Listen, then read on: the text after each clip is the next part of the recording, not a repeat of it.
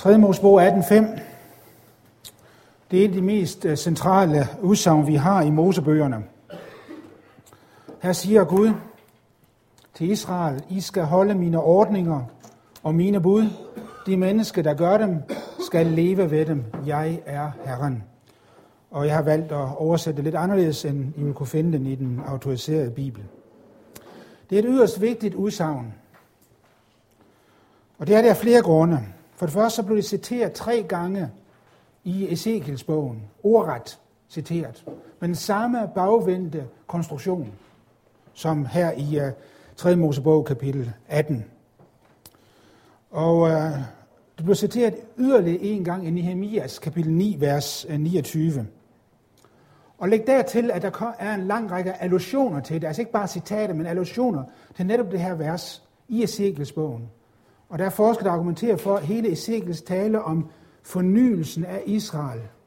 Og det liv, Israel skal vinde ved sin Gud, det spiller på øh, 3. Mosebog 18, vers 5. Et tilgift for det et særdeles vigtigt vers i senjødommen, og for jødedommen på Jesu tid og perioden derefter. Der er en forsker, der har kaldt det for jødedommens Johannes 3,16. Så vigtigt var det øh, i jødedommen, også på Jesu tid. Og derfor er det helt naturligt, at Paulus citerer det her vers to gange. Det er i Romerbrevet kapitel 10, og det er i Galaterbrevet kapitel 3. Umiddelbart så lyder det jo som en enkelt sag at holde Guds lov. Den, der gør, hvad loven kræver, han øh, får det liv, som loven giver løfte om. Den, der gør budene, skal leve. Nu her i dag skal vi øh, for det første prøve at kigge på, hvad mener Moses med udsagnet, han skal leve ved at gøre disse bud. På hebraisk, vahai bahem, som der står til slut. Han skal, hun skal leve ved dem. Hvad mener Moses egentlig med det? Er det et andet ord for, at han skal leve pagtens liv? Det liv, som pagten regulerer. Eller er det et løfte om et godt og langt og trygt liv i det øh, land, som Gud vil give? Eller indbefatter løftet også løftet om liv efter døden? Hvad vil det sige, at han skal leve ved dem?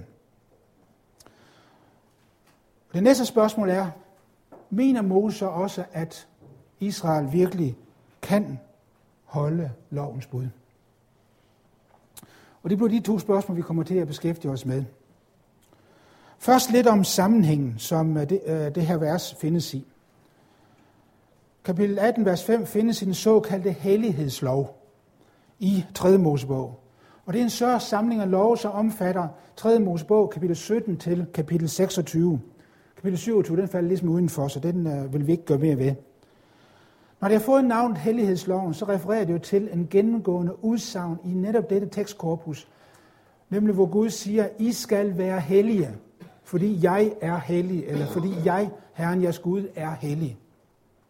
Det er grundformaningen, som loven har det. Israel skal være hellig. For eksempel i 3. Mosebog 19, vers 2, og en lang række andre steder. Der er navnet Hellighedsloven.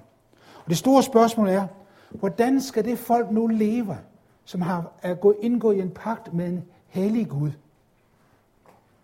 og som har den hellige, levende Gud i sin midte i form af helligdommen. Hvordan skal folket så leve i lyset af, at det har fået forsoning med Gud, sådan som loven om den store forsoningsdag har øh, udformet det i øh, 3. Mosebog kapitel 16. Svaret på det finder vi i kapitel 17 til 26. Og svaret omhandler det hellige liv. 3. Mosebog begynder med offrene for at skabe et helligt folk. Og fra kapitel 17 til 26, så er det altså om det hellige liv. Folket skal i levevis adskille sig fra deres omgivelser, og de skal have en ganske anderledes øh, adfærd på det seksuelle område, og det udfolder kapitel 18. Det skal leve med næsten i konkret daglig omsorg, det udfolder kapitel 19. Og kapitel 20 i Hellighedsloven udfolder så, hvilke sanktioner det giver for dem, som ikke vil leve helligt på det seksuelle område. Og endelig kapitel 26, som det sidste kapitel, udfolder så velsignelsen ved at leve helligt, og modsat forbandelsen ved ikke at leve helligt, fordi man ringer agter Guds bud. Det var den store kontekst. Hellighedsloven kapitel 17 til, øh, 3. 17 til 26. Hvis vi så, så indsnæver øh, det lidt til bare kapitel 18, så ser vi, at vers 6-23 de øh, rummer en række specifikke forbud til Israel i relation til det seksuelle område og til samliv og til andre seksuelle forseelser, herunder homoseksuelt samliv. Det er vers 6-23. Det vil altså sige, at det hellige liv skal afspejle sig i den måde, mand og kvinde lever sammen på. Vers 1-5 er en række generelle formaninger, og det er vers 24-30 også. Det danner en slags ramme omkring de konkrete forbud, de omkransen, så at sige. Og på det sproglige plan er der en lang række fællestræk mellem vers 1-5 og vers 24-30. Begge disse afsnit er holdt i anden person øh, flertal mens det centrale afsnit i midten med de konkrete forbud er holdt i anden person ental. Altså Moses skifter fra I skal til du skal ikke, og vender så tilbage i vers 24-30, I skal. Og der er andre forbindelseslinjer. Men det er ikke det eneste. Der er også en lang række sproglige forbindelseslinjer mellem kapitel 18, vers 4 og 5, og så nogle sammenfatninger af loven, vi møder i kapitel 19, vers 37 og kapitel 20, vers 22. Og disse forbindelseslinjer viser som en lang række gentagelser af nøgleord og vendinger fra 18, vers 4 og vers 5. De generelle formaninger resumeres i 1937 og 2022, og, de, og øh, selverklæringsformlen, selvpræsentationsformen, jeg er Herren, gentages også disse to steder. Det betyder altså, at 18, vers 1-5, hvor vi altså har vores vers, ikke kun relaterer til kapitel 18, men relaterer længere frem, helt frem til 20, vers 22, siger 18, 19 og 20 udgør altså en selvstændig enhed i loven.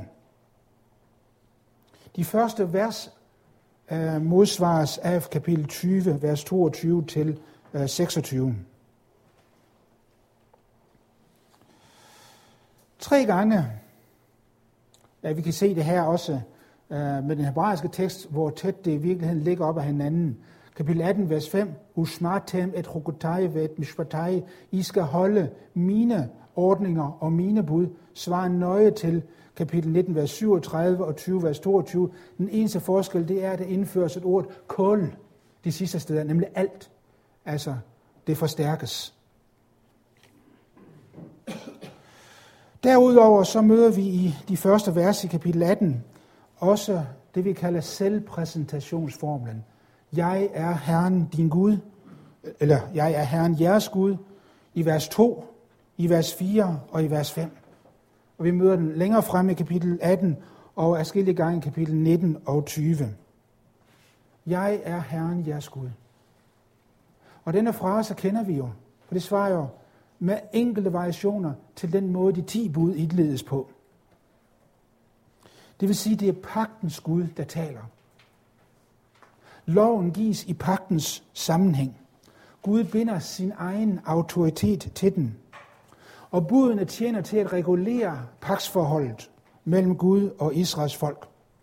Budene angiver den retning, som pagtens folk skal gå.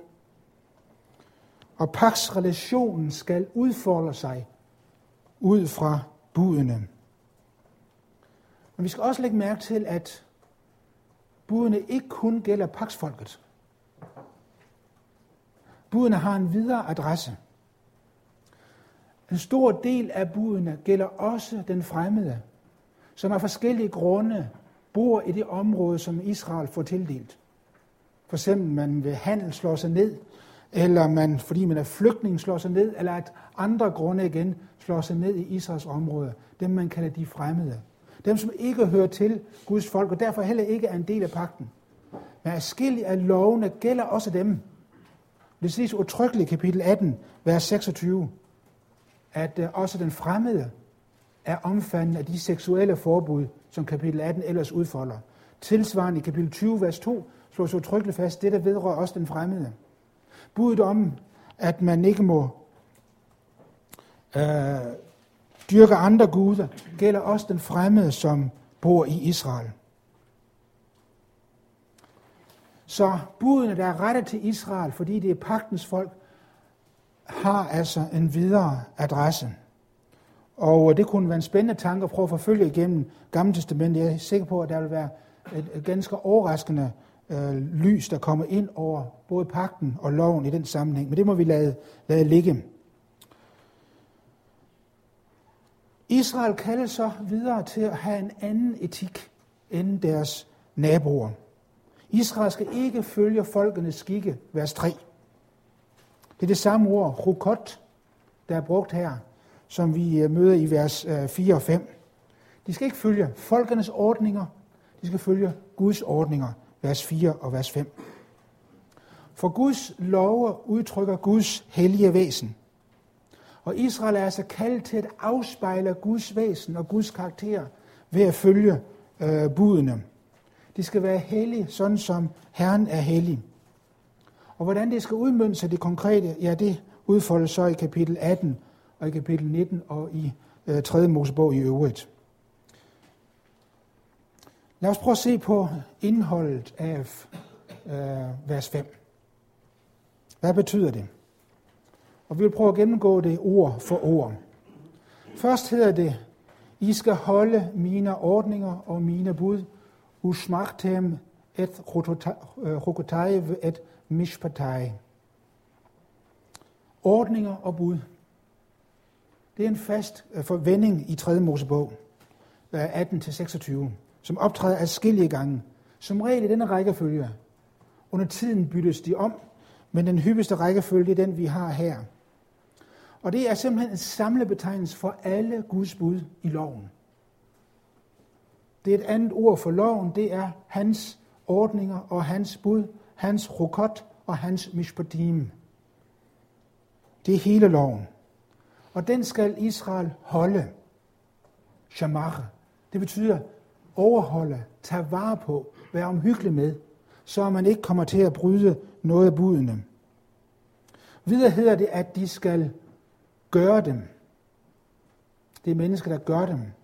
Her er det verbet asar, at gøre, udrette, der er brugt. Det vil sige, at loven sigter altså på handling. Så man gør det, som loven kræver, og man undlader at gøre det, som den forbyder. Budet spørger ikke efter intention. Den spørger ikke efter, hvad vi vil, men den spørger efter virkeliggørelse i handling. Det næste vers, den næste del af verset, det er, det er mennesker, der gør dem. På hebraisk, Asher, Ya'ase, Otham, Ha'adam. Det er mennesker, der gør dem. Det er en højst usædvanlig konstruktion, grammatisk og syntaktisk set. Det er en relativ sætning, der starter med relativpartiklen Asher. Det er der ikke noget usædvanligt i. Men det usædvanlige ligger i, at det lægger sig ikke til noget i den foregående sætning. Det gør relativ sætning med asher ellers. Det ord, som den relativ sætning knytter an ved, det optræder ind midt i relativsætningen, nemlig ordet ha'adam, mennesket. Og det er, så vidt jeg har kunne spore, et højst usædvanligt måde at konstruere det på. Om det er det eneste sted, det forekommer i Gamle Testamente, det er et sandt spørgsmål, men det har jeg ikke kunne finde ud af endnu. Men i hvert fald, det er en påfaldende sætningsopbygning. Og det signalerer også, at indholdsmæssigt set er det påfaldende. Og øh, den hebraisk talende tilhører vil ikke have undgået at bemærke, at denne bagvendte, underlige formulering dermed signalerer noget øh, om indholdet. Sætningen vækker også opmærksomhed på grund af dens subjekt. Der står menneske. Har Adam.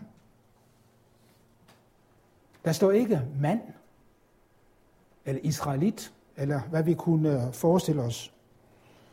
Øhm, men der står Adam, altså menneske. Det mest almene ord, der kan tænkes. Det vil sige, det gælder altså et hvilket som helst menneske. Hvad man er mand eller kvinde, man er fri eller træl, man er barn eller olling, man er bonde eller boss, man er israelit eller fremmed. Det gælder Adam, mennesket. Altså ikke kun den frie borger i Israel, men også den fremmede. Det afgørende spørgsmål det er så, hvad de næste ord betyder. Han skal leve ved dem. Wahai Bahem.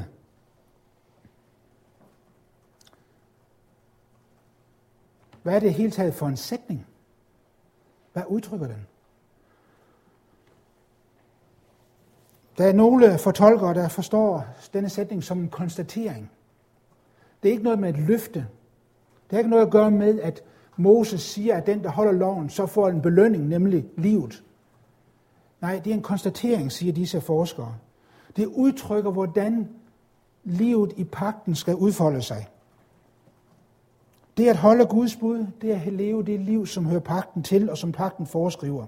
Det menneske, der lever, skal leve efter pagtens bud og regler.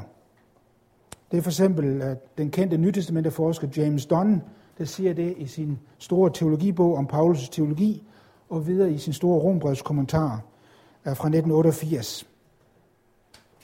Og en øh, jødisk israelsk forsker, Baruch Levin, kalder dette for den mest ligefrem betydning af sætningen. Problemet er bare, at denne selvfølgelige konstatering, at den, som lever jo, skal leve inden for lovens og pagtens rammer, at det slet ikke yder retfærdighed til sætningens meget usædvanlige konstruktion. Og derfor forstår de aller, aller fleste fortolker der også sætningen som et løfte, som et pagtsløfte, der gives den, som følger pagten og lever i den. Altså sætningen, som er formet som det, vi kalder en vokatal, som udtrykker konsekvensen, øh, det er et løfte om liv, som følge af lydighed. De allerfleste fortolkere vil forstå dette løfte om livet som et løfte om øh, et liv i landet, hvor man kan frit nyde landets goder, uden at blive truet. Den, der gør, hvad Gud kræver i sit ord, han får løfte om et langt liv. Den ulydige derimod bliver udryddet fra landet. Det er den øh, gængse tolkning, man kan finde i hos øh, diverse fortolkere. Min tese er nu her i dag, at øh, det er for snævert, alt for snævert.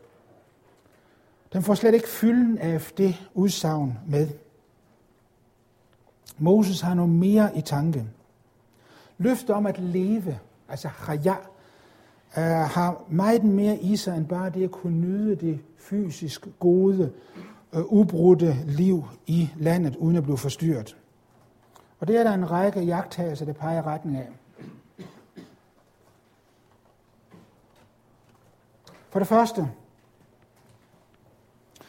øh, selve ordet chaya, at leve. Vi skal lægge mærke til, at det løfte det er formet absolut. Der er ikke fået noget på, ud over øh, forholdsordsledet ved dem, som, øh, som indsnæver det eller modificerer det. Der er ikke tale om at leve længe, eller få et langt liv, eller leve uforstyrret. Det har vi en række andre udsagn i loven, især i 5. Mosebog, som taler om at leve, leve længe eller få et langt liv i landet. Men her er tale om, at skal leve. Det står absolut. Og denne absolute brug af det der verb om haya, findes kun et enkelt andet sted i 3. Mosebog, nemlig kapitel 25. Men her er konteksten helt klart det liv, som er truet. Og hvor en er bragt i så alvorlig økonomisk og social uføre, at øh, man er afhængig af ens familie eller andre for at kunne overleve. Der signalerer konteksten helt tydeligt, at der taler om overlevelse. Men det er ikke tilfældet her i 18 vers 5. Der mangler denne særlige kontekst af en alvorlig krise. Og det gør, at øh, vi må forstå vers øh, 5 i kapitel 18 som et enestående formulering i 3. Mosebogs sammenhæng. Desuden er det nærliggende at trække forbindelsen frem til paksvelsignelserne i kapitel 3, øh, i 3. Mosebog, kapitel 26. Ganske vist forekommer verbet har jeg leve ikke her, men det er et spørgsmål, om ikke det alligevel er en udfoldelse af, hvad det vil sige.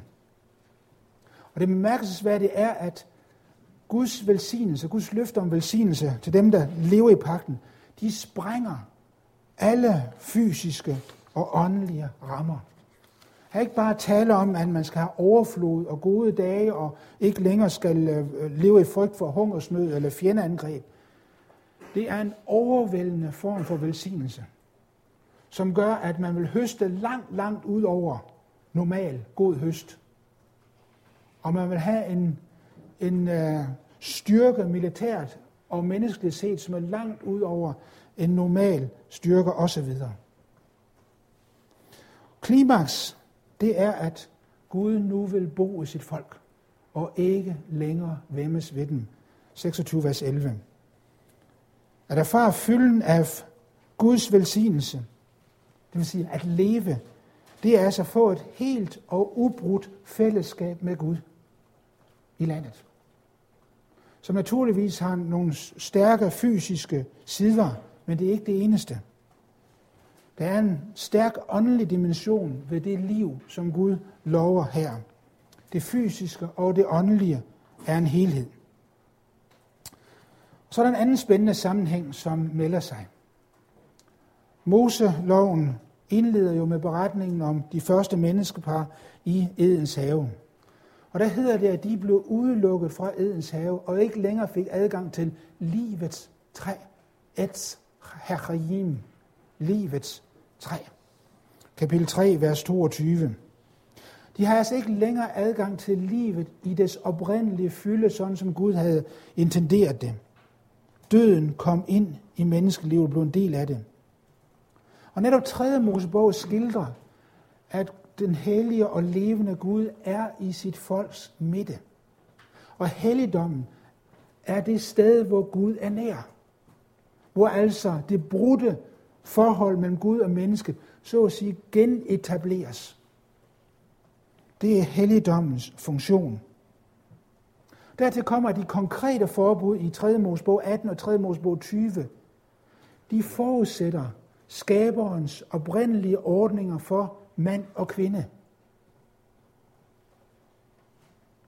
Derfor er det nærliggende, at når Moses taler om, at dem, som holder Guds bud, at de skal leve ved dem, at han der også tænker på det liv, som blev mistet hos i Edens have. For i Genesis 2 og 3, der er det at adlyde Gud og det at leve jo stærkt forbundne. Fordi de første mennesker var ulydige, så mistede de adgangen til livets træ. Med andre ord, løftet i 18 Mosebog, eller 3. Mosebog 18, vers 5, gælder livet, forstået som det hele, fuldstændige, ubrudte liv med Gud, under hans velsignelse, og hvor der ikke længere er noget ved mennesket eller ved folket, som han vemmes ved. Og det gælder både fysisk, sjæleligt og åndeligt.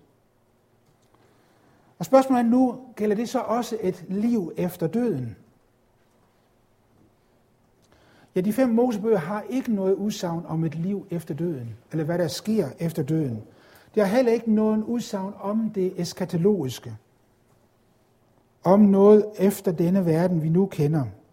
Der er kun denne svage antydning af, at mennesket oprindeligt havde adgang til livets træ og har direkte adgang til Gud.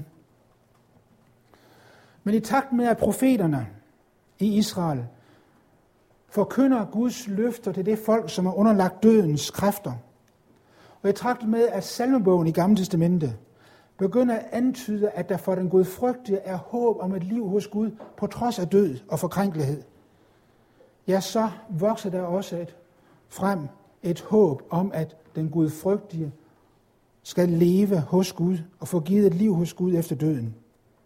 Derfor, især i eftereksilstid, så bliver løfter fra Moses udvidet, så at sige, så det også omfatter det evige liv. Og altså ikke kun et godt denne sit liv. Denne ekstra betydning er ikke noget, der er imod Moses, eller imod formuleringen i 3. Mosebog, men Moses har næppe haft dette aspekt med selv. 3. Mosebog 18, vers 5 i øh, jødedom. Tiden tillader ikke at øh, give nogle eksempler på det. Jeg kun nævne, at der er en lang række skrifter fra perioden omkring Jesu tid, og i perioden efter, hvor det er tydeligt, at det her vers, I skal leve, eller det menneske, der gør det, skal leve ved den, at det forstås som et løfte om Guds belønning til de retfærdige, der har levet efter øh, lovens bud og formaninger. Det gælder for eksempel øh, øh, Qumran-håndskriftet, der hedder Damaskus-håndskriftet, øh, findes det i flere, flere udgaver af øh, dette øh, vigtige skrift fra Qumran, hvor man har forstået øh, 3. Mosebog 18, vers 5 på den måde. Og en af de armariske targumener, det vil sige armariske oversættelser til øh, Moseloven, den såkaldte Targum Onkelos, som øh, stammer fra omkring år 100 efter Kristus, altså lige efter nytelsesmændelig tid, der øh, oversætter øh, de 18 vers 5 med følgende, at dem, der gør øh, budene, de skal leve ved dem med evigt liv, får jeg det til. Med evigt liv. Bechayei alma og det samme gælder en, en lidt yngre Targum. Øhm, jeg vil også gerne have sagt lidt om lovens intention, men det tror jeg, vi kommer til at springe over af tidsmæssige grunde. Og i stedet går vi til det sidste. Kan den pakstroende så holde loven? Det svarer Moses ikke på i 3. Mosebog. Gamle har overalt et særdeles positivt syn på loven. Loven kaldes konsekvent for Herrens lov, eller Guds lov, eller som vi nu så det her i kapitel 18, vers 1-5, mine, lov, øh, mine ordninger og mine bud. De ti bud blev talt direkte fra Sinabjergs top, og Moses modtager lovens tavler direkte fra Herren, skrevet med Herrens egen finger osv. Loven er Guds ord, som han har talt. Og det kan virke som en selvfølgelighed. Det er ikke noget at, at øh, feste specielt ved. Men hvis man sammenligner det med, hvordan andre folkeslag i Israels omverden forstår deres lovsamlinger, så ser vi, at det er en bemærkelsesværdigt. For i Israels om, omverden, der blev lovene aldrig knyttet til øh, guderne. De får aldrig en religiøs sammenhæng, en religiøs øh, øh, begrundelse. Der er det altid kongen, der giver loven. Det mest kendte eksempel er jo Hammurabis lov, der var konge af Babylon omkring 1750 før Kristus. Og, men alle andre love er knyttet til bestemte regentskikkelser. Undtagelsen er Israels lov i Gamle Testamente, Moseloven. Den er knyttet til Gud, for det er ham, der har givet den. Og kongen, han er underlagt loven lige så vel som en hvilken som helst anden israelit og fremmed. Loven udtrykker Guds gode vilje med sit folk. Og for lovens synspunkt, der er det enkelt at holde den. Fordi når den levende Gud har grebet ind og har befriet sit folk fra trældommen, så kan man da ikke andet end at ville følge hans ordninger og hans bud. Sådan tænker loven Alligevel, når vi ser på loven som helhed, og jeg ser ikke bare hellighedsloven, hvor vi har stødt på øh, 3. Mosebog 18, vers 5, så må svaret blive benægtende. Den pakstroende kan ikke opfylde loven.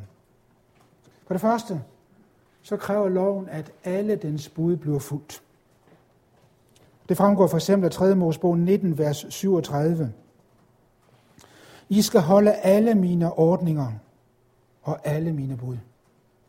Og det gentages øh, flere andre steder, for eksempel i 20, vers 22. Og det betyder altså, at overtrædelse af bare et bud, det gør mennesket til en synder og til en vandhellig. Guds øh, øh, lov siger ikke, at man skal overholde så meget som muligt, eller have loven som det højeste princip for sit liv. men man skal leve efter alle dets bud. For det andet så kræver loven kærlighed af mennesker. Der er en lang række bud i loven, som er relativt enkle at lære sig at overholde. For eksempel forskriftene for, hvordan man skal rense sig, inden man træder ind i helligdommen, eller hvilke dyr, der er urene, men der ikke må spises. Det kan man lære, det kan man indrette sit liv efter. Det er der ikke nogen problemer med. Det samme gælder reglerne for, hvordan sabbaten skal være. Øh, man kan også øh, optræne sig selv til at vise sig som nogen fordragelig menneske, når man støder på sin modbydelige fjende, der har snydt en, og så man ikke lader sin vrede gå ud over vedkommende, sådan som loven også foreskriver. Alt det er muligt at holde. Men loven har altså også en række bud, som ikke bare kræver bestemte handlinger, men kræver bestemte holdninger. Grundlæggende holdninger. For eksempel i 3. Mosebog 19, vers 17 og vers 18. Vi læser gerne kun vers 18. Du skal elske din næste som dig selv. Men øh, så river vi det ud af dens umiddelbare sammenhæng. Den hænger sammen med vers 17, og der hedder, du må ikke nære had til din bror i dit hjerte, men du skal åbent gå i rette med din landsmand, så du ikke pådrager dig skyld. Du må ikke hævne dig på din landsmænd eller bære nag til dem. Du skal elske din næste, som der selv jeg er Herren. Der møder vi igen denne selvpræsentationsformel. Budet om næste kærlighed altså, hænger sig sammen med det, man ikke må nære had til sin bror. Modsætning til det er altså, hvad man tænker om sin bror. Vers 17 har fokus på hjertets forhold til næsten. Modsætning til at elske, det er, hvad man tænker om sin bror i hjertet, i form af onde tanke, modvilje og had.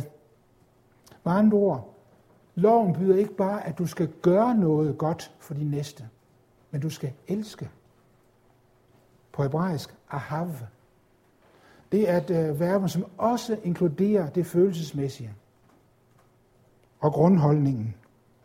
Loven forbønder, for, for, fordømmer altså også tankens synder. Det er derfor, at det sidste bud i de ti bud hedder, at du må ikke begære. Det er ikke en handling længere, men det er tankens øh, grundholdning. Du må ikke begære. Eller tag 5. Mosebog 27, vers 16. Du må ikke ringeagte din far og din mor. Det vil sige tænke lavt om dem. Med andre ord, loven fokuserer også på, på kærlighed. Budene fordrer langt mere end bare et bestemt adfærd. Den kræver kærlighed. Og derved kommer et hvert menneske, israelit som ikke israelit, til at fremstå som uren og som en, der har syndet. For det tredje, så fordrer loven omskærelse. Ikke bare på kroppen for mænds vedkommende, men af hjertet for alles vedkommende. 5. Mosebog kapitel 10, vers 16. Omskær derfor jeres hjertes forhud og gør ikke længere nakken stiv. Derfor, det er sikkert til, at Moses netop fremhævede, hvor meget Gud har elsket Israels folk, til trods for, at det var et nul og intet. Alligevel har Gud elsket det og udvalgt det og bundet det til sig og befriet det fra trældom og slaveri. Derfor omskær. Altså, lad Guds godhed forandre jer. Det er ikke kun på kroppen, at omskærelsen skal foretages, men det er i hjertet. Og omskærelse af hjertet, hvad vil det sige? Det vil, det vil sige at fjerne det, som hindrer en i at elske Gud og stole på ham. Det er at fjerne det, som hindrer en i at elske Gud. Det vil sige, at man ikke længere fortsætter med ens øh, modvilje, genstridige og tøvende holdning over for Gud. Loven kræver altså hjertets omskærelse. Og derfor når Moses også frem til til slut i 5. Mosebog, at Israel er ikke i stand til at holde loven. Og det er forbløffende udsagn i 5. Mosebog 29, vers 3 og 31, vers 26 til 27. Israel kan ikke holde Guds lov. Til trods for, at Israel har erfaret Guds kraft, Guds frelse, Guds hellige nærvær, og øh, Guds magt i Ægypten. De har mødt Guds godhed i pakten, alligevel kan Israel ikke øh, holde loven. Med andre ord, det er folk, som Gud har udvalgt sig som et helligt folk, til at være et folk af præster og konger, det vil bryde pakten. Kapitel 29, vers 3, det hedder, at Gud har endnu ikke givet folket ører, så det kan høre, og hjerte, så de kan forstå, hvad loven siger. Og i kapitel 31, vers 26 hedder det, at Israel vil vende fra, og derfor blev loven til et vidnesbyrd imod Israel. Den gode lov har givet blev til et vidnesbyrd imod Israel, fordi Israel ikke følger det. Og mest markant kommer det til frem i Josva 24, vers 19. Josva sagde til folket, der var samlet, og på ny forpligtede sig på, at det er Herren, vi vil tjene, det er pakten, vi vil følge. Der sagde Josva til folket, I er ikke i stand til at dyrke Herren, for han er en hellig Gud.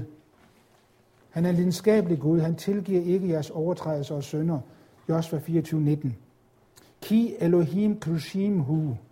Han er en Gud, der er hellig. Netop det loven kræver, kan Israel ikke gøre, nemlig være hellig. Og det siges i kølvand på, at, loven, at folket øh, med en røst har bekræftet, det er Herren, vi vil tjene, og ingen anden. Og i det, der bekræfter ligger naturligvis, så vil vi også følge hans bud. Ikke bare øh, dyrke ham alene, men naturligvis også følge hans bud. Der siger jeg også, for det kan I ikke. Og har vi tid til det, kunne vi gennemgå øh, store dele af den øvrige gamle testamente, som understreger med eksempel efter eksempel, at der er intet menneske, der er retfærdigt over for Gud. Øhm, det vil sige, loven kræver kærlighed af hjertet. Men loven kan ikke ændre hjertet. Og derfor blev loven til dom over pagtens folk. Loven viser vejen til liv med Gud, men den kommer til at afdække syndens radikalitet hos det folk, som Gud har elsket og har udvalgt sig. Loven anviser vejen til liv med Gud, et fuldt og helt liv under hans velsignelse – men loven kan ikke give Guds folk kraften til at følge denne vej. Og løsningen på det dilemma, som profeten især udfolder, det er, Gud må selv gøre det. Allerede Moses taler om, at Gud må selv omskære hjertet. I 5. Mosebog 30, vers 6. Og i Ezekiels bog, som jo for en høj del bygger på 3. Mosebog 18, vers 5, ja, der sidder det, at Gud han vil give Israel et nyt hjerte, så at de følger hans bud og lever efter hans ordninger.